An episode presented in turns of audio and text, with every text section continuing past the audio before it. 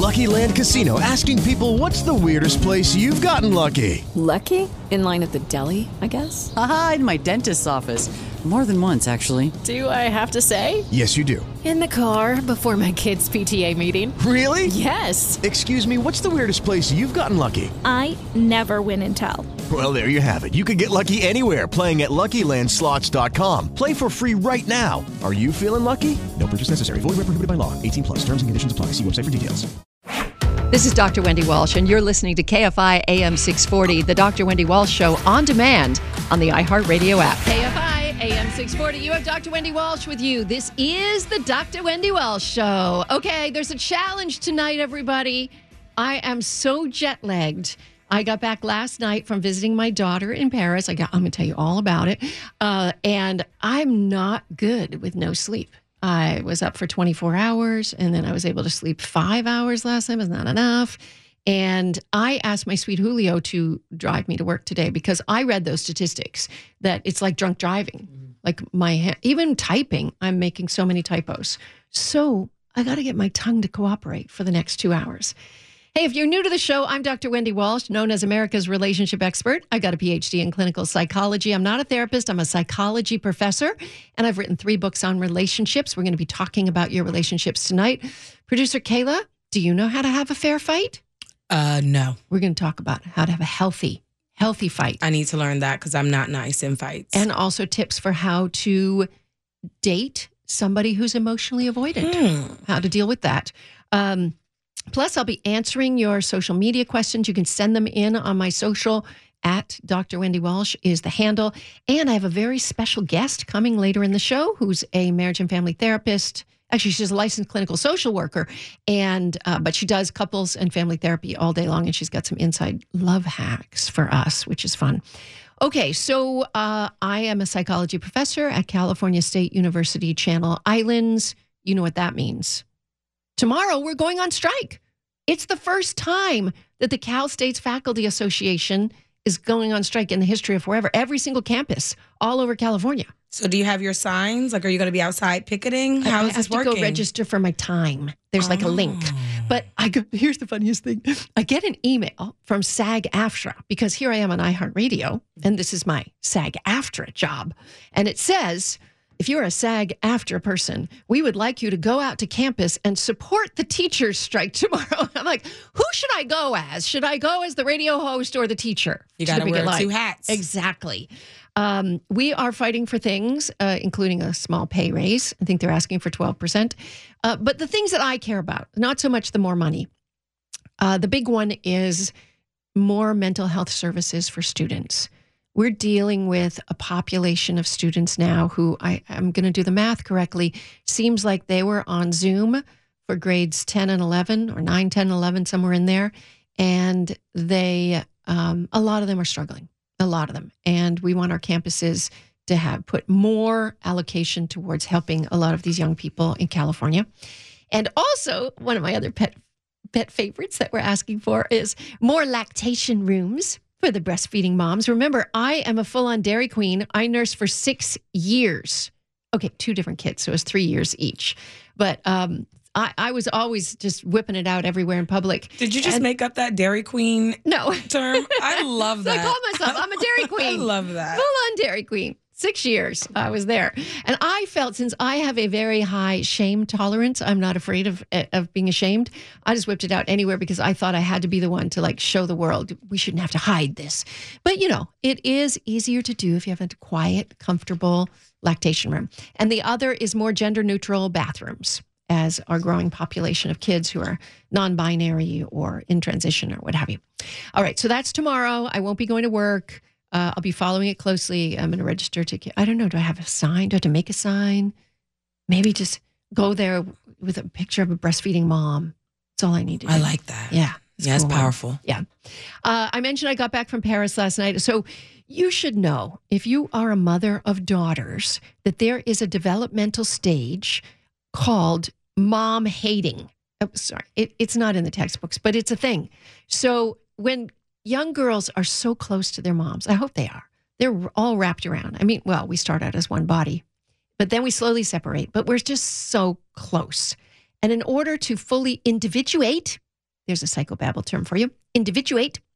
Sometimes girls have to have conflict with their moms. That's why they fight with their moms. Often as a teenager, my daughter was deeply, madly in love with me, my oldest one, uh, until her 20s. And then it was nasty for a while. It was, Kayla, I would come here almost in tears telling you stories about the things she said to me. Yeah, it was some rough awful. fights you two have had. Yeah.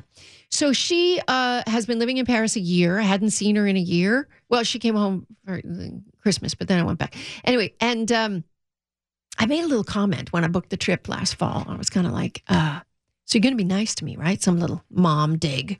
She goes, why wouldn't I be? You know, what do you mean? So I go over there. This girl, 25 years old, surprises me and takes me out to an elegant chateau in Bordeaux, buys me champagne, pays for it, tells me she loves me. I'm ready to break up with Julio and marry my daughter again. No, She swept you off your feet in she Pelly. She was so sweet. I love that. It you was the best trip. You both deserve. It was the best trip. She wasn't grumpy once. She carried my bag up and down all those subway stair, metro stairs, and everything. And my thing was heavy. She was dragging my my luggage everywhere. she misses her mama while she's in Oh, Paris. So sweet. Anyway, here's what I learned about the French. When you're comparing cultures, it's so much fun. Do you know why none of them are obese? Okay, I don't want to. Say, that's a bad generalization. There might be one or two. Um, I just didn't see any. Not a one. And yet, I ate more fat and more bread and more cheese and more butter at every single meal. How is this possible? Well, I did a little s- sleuthing. See, I'm going to stumble all over my words because I got jet lag. Sleuthing. And turns out, well, I knew this. I teach health psychology. High fat diet's the best thing for us folks. It makes you eat less because you're so satiated. And did you know the butter in Paris, which my daughter pulled out a brick of and pulled a teaspoon of and said, Eat this, mom. You won't believe how good it tastes. The butter's so amazing here. Actually has higher fat than our butter. It's so creamy and good. It's tasty. Did you Yeah. did you eat a spoonful? Oh, yeah. Oh. In fact, one night for dinner, we had this thing called raclette. This is the cool meal that everybody's eating in Paris. They actually serve it at the hotels. They serve it at even KFC, KFC has raclette right now. It is basically nothing but melted cheese, little trays of it. Everybody's got like a fondue thing. You got your own little tray of it, and boiled potatoes, and you just dip your potatoes in the cheese. And I'm like, where, where are the green vegetables? She goes, oh no, there are none with raclette. It's just cheese and potatoes Oh. and warm mulled wine with Ye- spices. Sounds like a party. We did have a party with all her friends. We had all her girlfriends eating raclette. It's all online. I posted the video, by the way. Um, okay, so that's why they're skinny. What else did I want to say? Okay, they huddle in third spaces. You hear a lot of talk about we're we're not having enough of a third space. We have our workplace, we have our home place, but our third space used to be of all embarrassing things the mall for consumers in America. But I'll tell you, in France, the apartments are so little, they don't spend much time there. They're in so many third spaces, whether it's outdoor games they're playing, whether it's parks, and it was cold, but they were bundled out there, whether it was bistros, whether it was um, pubs, bars, they are out there. And when you look at them, nobody's on their phone. They are talking to each other, they're animated, they're squished in these tiny little bistros, all packed in, and everybody is talking and talking. And I've never seen so much social connection.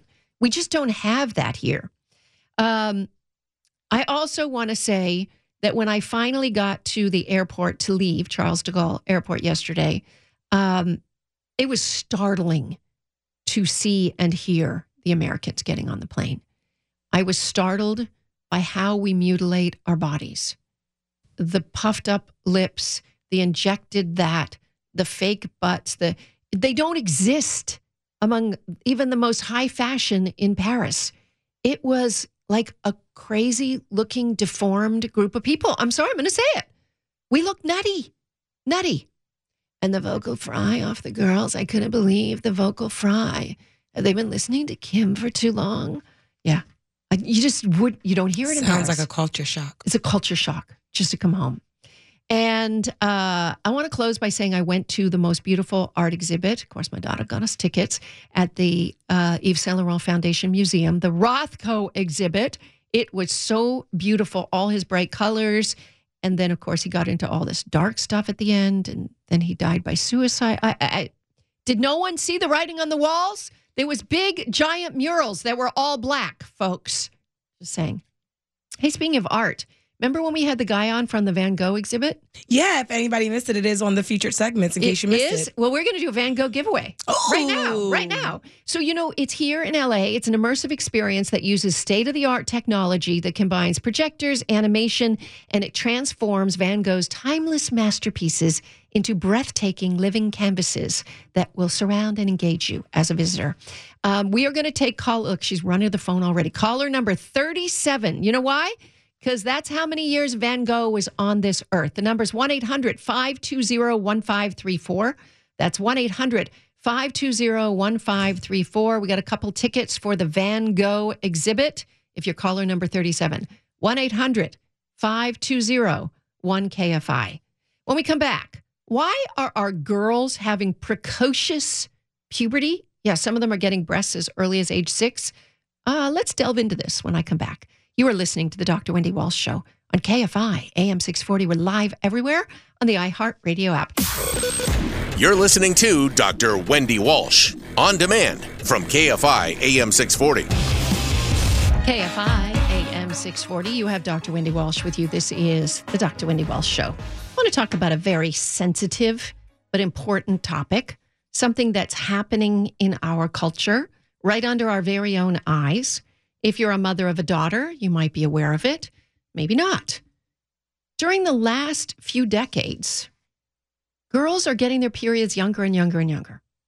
And some people chalk that up to, oh, well, it's just better nutrition, isn't it? No, actually, we have worse nutrition now, I think, than we did for a long time. Um, there's a researcher named Marcia Herman Giddens, back when she was serving as director for the child abuse team at Duke University Medical Center. That was back in the late 1980s. That's when she started to notice this phenomenon.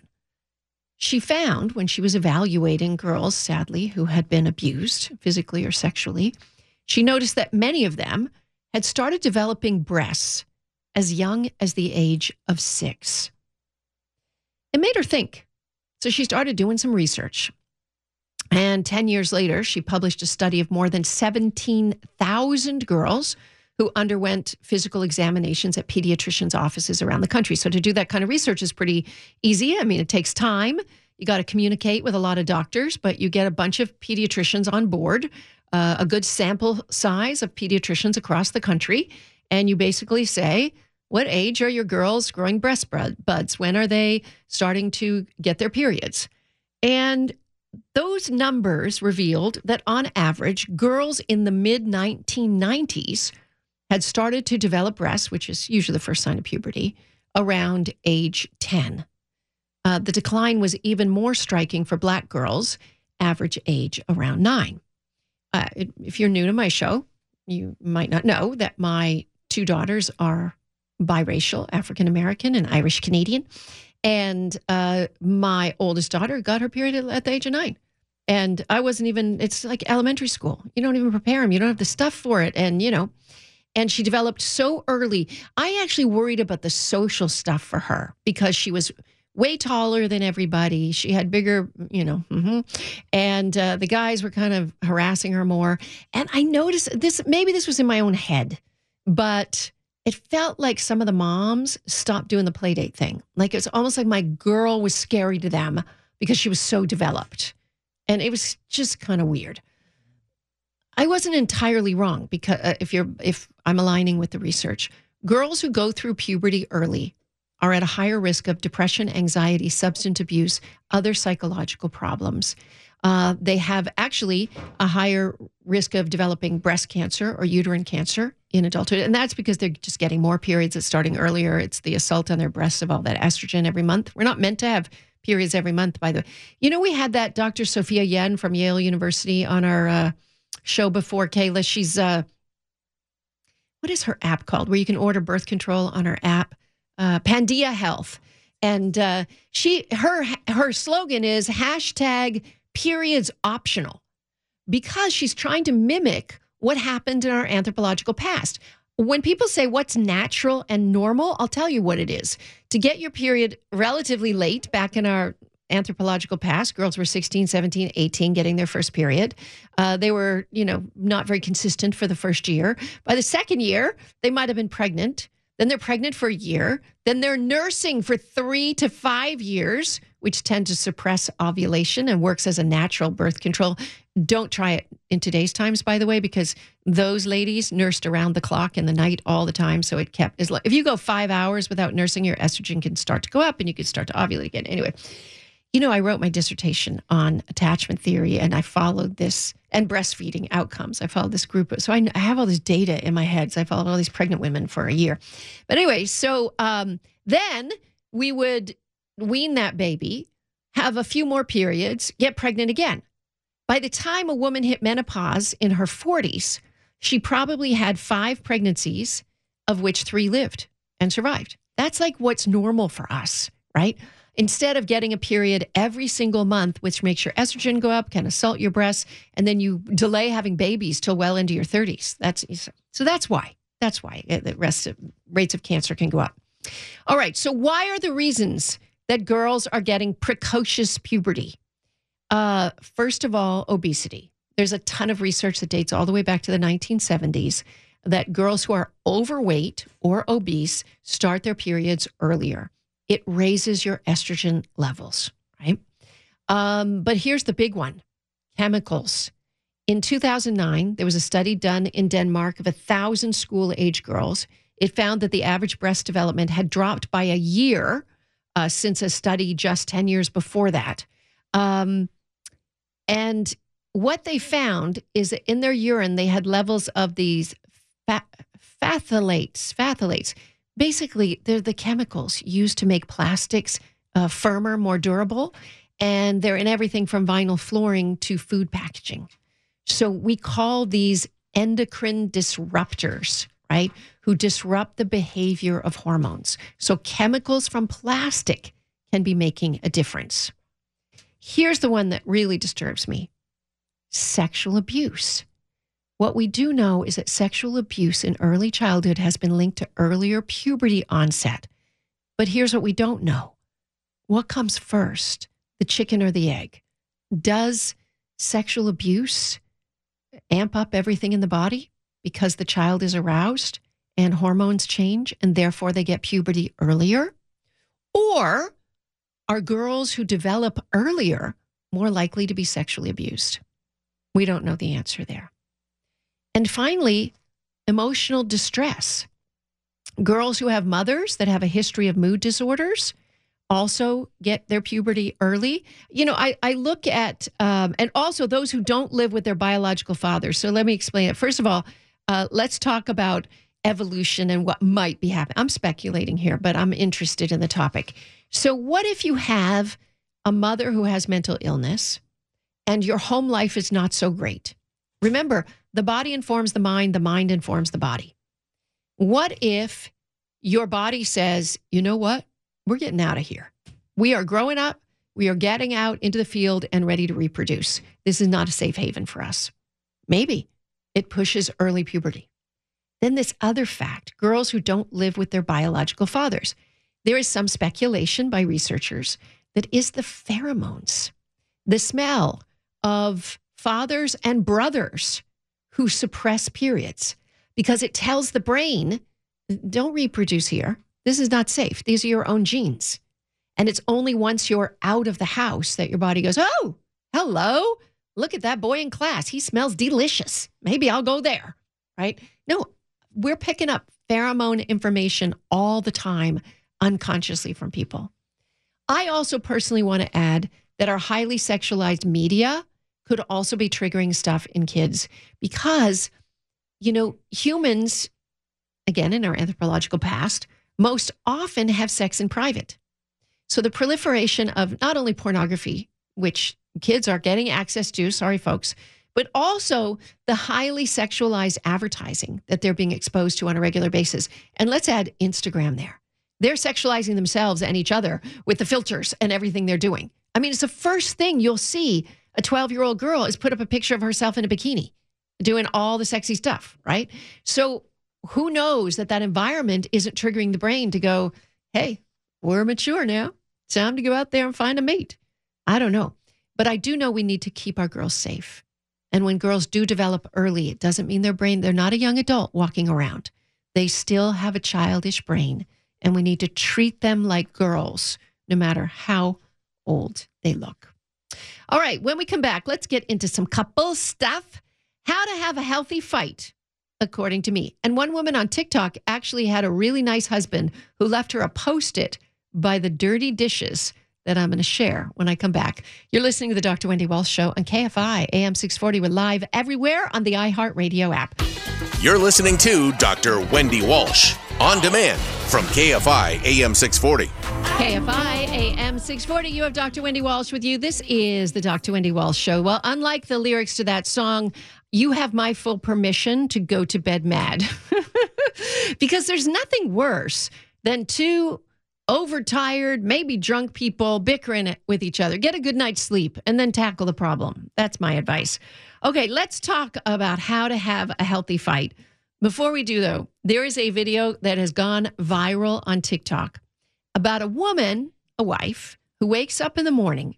Her husband has had, I guess, all his buddies over to watch the game the night before. And she shows his the entire sink filled with dirty, gross food dishes and she doesn't get upset. Listen to this. My husband had people over for like a big game last night, and I like look at all these freaking dishes in the sink, and then I get this note. What a good guy. But see, the thing is, just because he left me the note makes me want to like tackle it, right? Like I have morning energy, it's fine, but I just love that he acknowledges that he left a mess in the sink and like don't worry, he you know, he'll he'll take responsibility for it, but uh, anyways, we've come so far.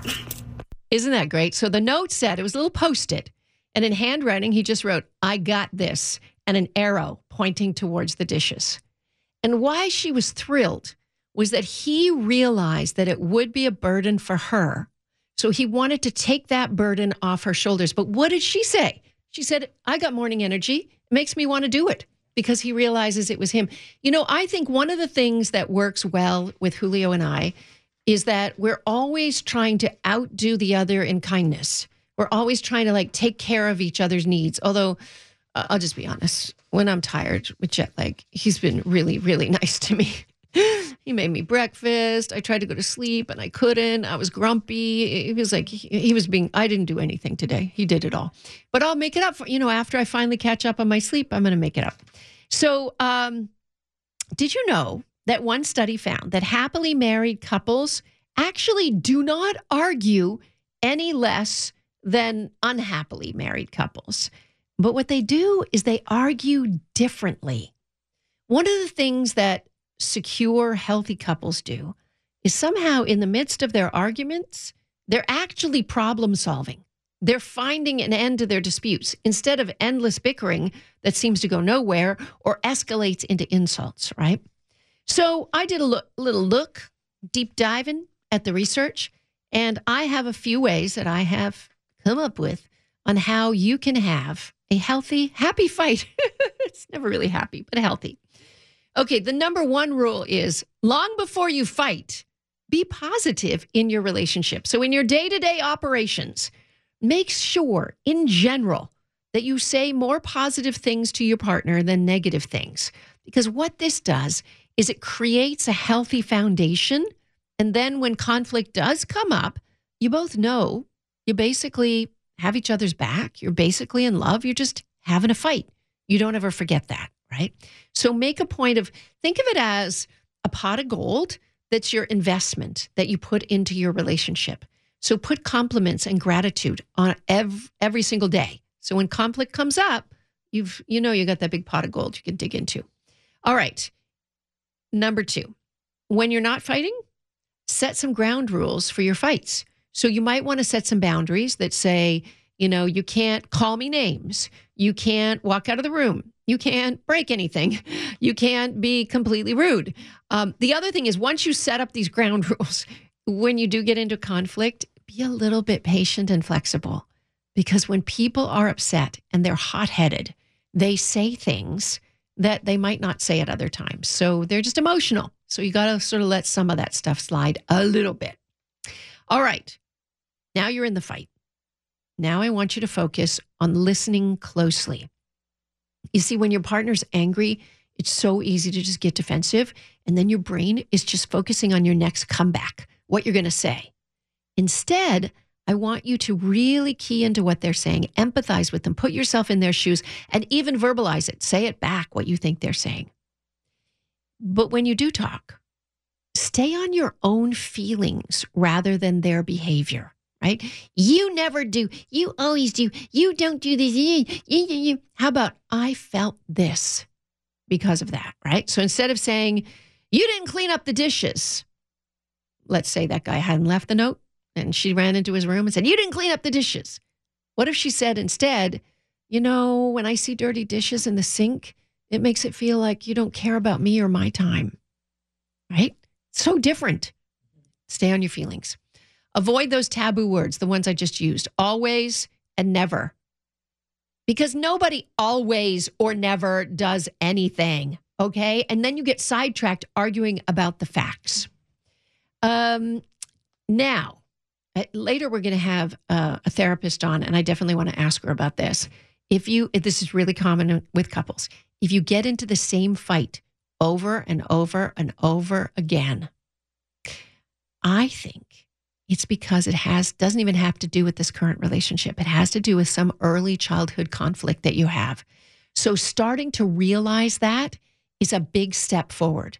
If you're continuing to fight about the same thing and it never gets resolved, it probably doesn't belong in this relationship. It belongs in you and something that happened in your past. But above all, don't avoid things. No matter how uncomfortable some subject is, stay with it. Try to understand. There's so much research to show that if you are dismissive of your partner's feelings, or you just change the subject, or worse, you give them the silent treatment, this is a prescription for a breakup. And take a cool down break if you need to.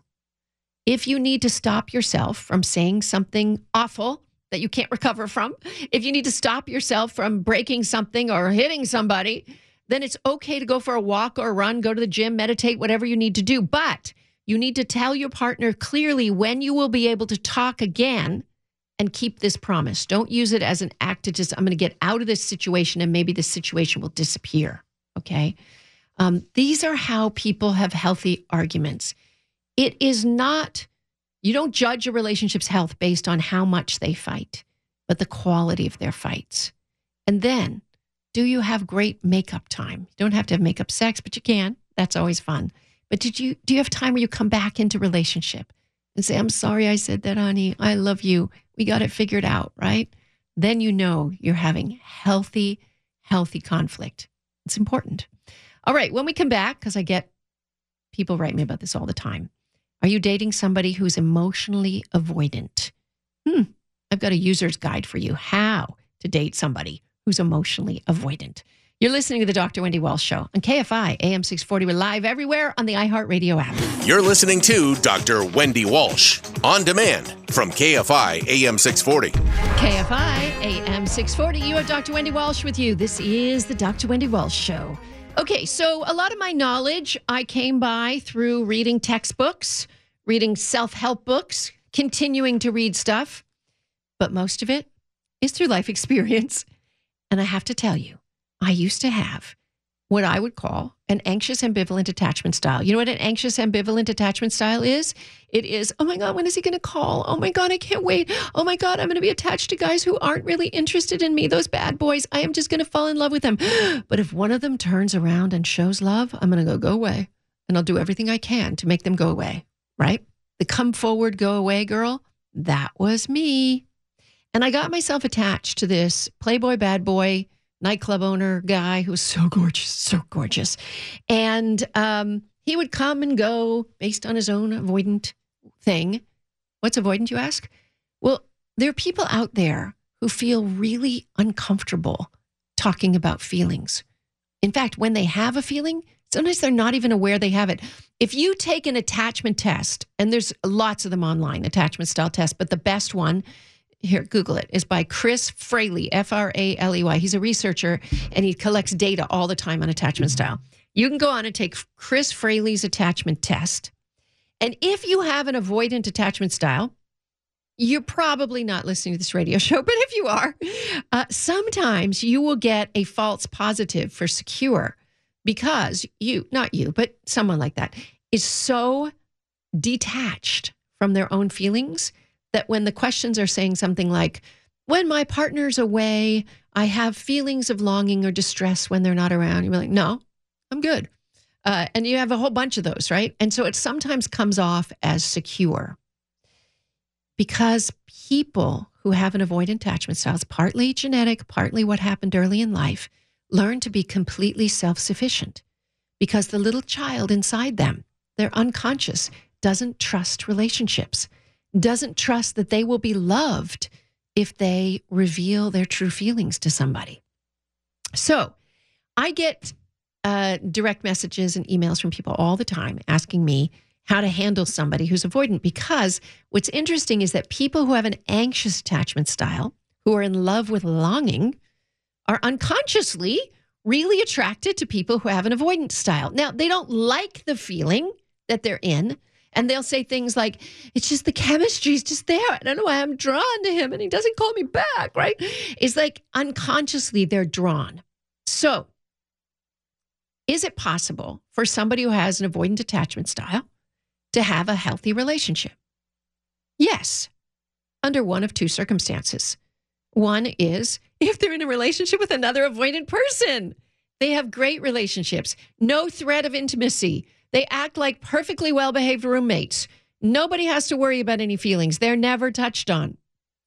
Or they meet somebody who has a secure attachment style who can tolerate them, their withdrawal, etc., and not crumble and fall apart.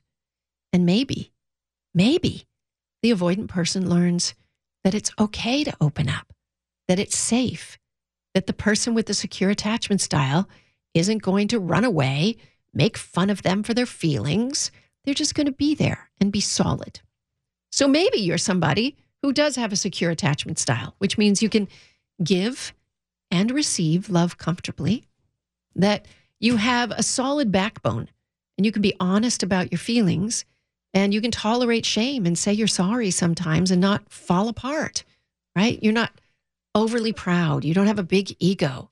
You're just kind of you like yourself, but you realize that you're human and sometimes you make mistakes. That's somebody with a secure attachment style. So if you're that and you happen to be dating somebody who's avoidant, here's some little tips for you. Number one, don't take anything personally. People with an avoidant attachment style are not deliberately trying to mess with you. They're not deliberately trying to hurt you. In fact, what they're doing is practicing self preservation. You see, Emotional intimacy makes people who are avoidant feel extremely uncomfortable. So sometimes you have to respect that. If they withdraw, they're not hurting you, they're just going into their little safe place, right? However, my second bit of advice is still model healthy feelings yourself. Don't let them create the rules over your honesty. All feelings are normal. All feelings are welcome. Learn to express your feelings through honest emotional language. Just because your partner can't express their feelings doesn't mean that there has to be a moratorium on the healthy modeling of emotions. Maybe they'll learn something from you. Modeling, meaning they'll learn, right? They see the model of it. Third thing, please limit your prodding. Okay. Avoidant people get easily engulfed, smothered, and they withdraw even more when they're pushed. So instead of asking, well, what are you feeling? And why don't you talk to me about this? You need to open up. You are emotionally avoidant. No, doesn't work. In fact, if you're going to use any word, ask them how. How should I'm I'm feeling a little left out here. How should we fix this? Because that's like a problem to be solved rather than a feeling to be dealt with. Also, let's think about you and your emotional health. Find other places of emotional support, close friends, family, those may be the people where you get most of your mo- emotional intimacy from. And that's okay. And above all, don't re injure yourself. If you have an anxious attachment style, and every time your avoidant partner withdraws or dismisses you, don't take it so personally.